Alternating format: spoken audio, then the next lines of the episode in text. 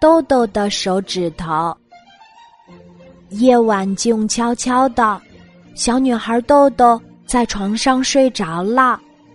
这个时候，一阵小小的争吵声传了出来，原来是豆豆的中指和大拇指在吵架呢。大拇指高傲地说，当人们表现出色时，别人总是竖起大拇指表示称赞，可见我象征着出色和能干，我是这个家族的老大。听了大拇指的话，其他四根手指不高兴了。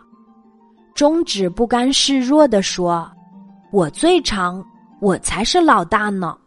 哼，最长就了不起呀，那电线杆又高又大，难道不比你长吗？中指被大拇指一击，气得不得了。我不重要，那我走就是了。说完，中指气呼呼地走了。第二天早上醒来，小女孩豆豆拿起筷子想吃饭，才发现自己握不住筷子了。啊，中指呢？我的中指跑哪儿去了？豆豆吃惊地望着自己的手。这时，大拇指说话了，豆豆，别担心，还有我们呢。豆豆点点头，好不容易才吃完了饭。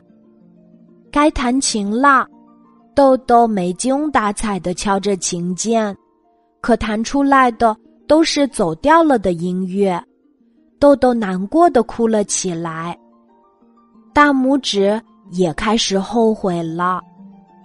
这个时候，中指回来了，他红着脸走到大拇指的身边说，对不起。大拇指羞愧地摇摇头说，不，是我不对，我不该和你争。这下好了，五个兄弟手拉手在琴键上跳起了舞，弹奏出美妙动听的音乐。小女孩豆豆也开心地笑了。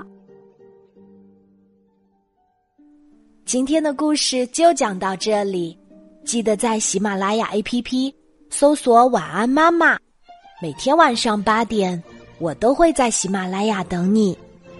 小宝贝，睡吧，晚安。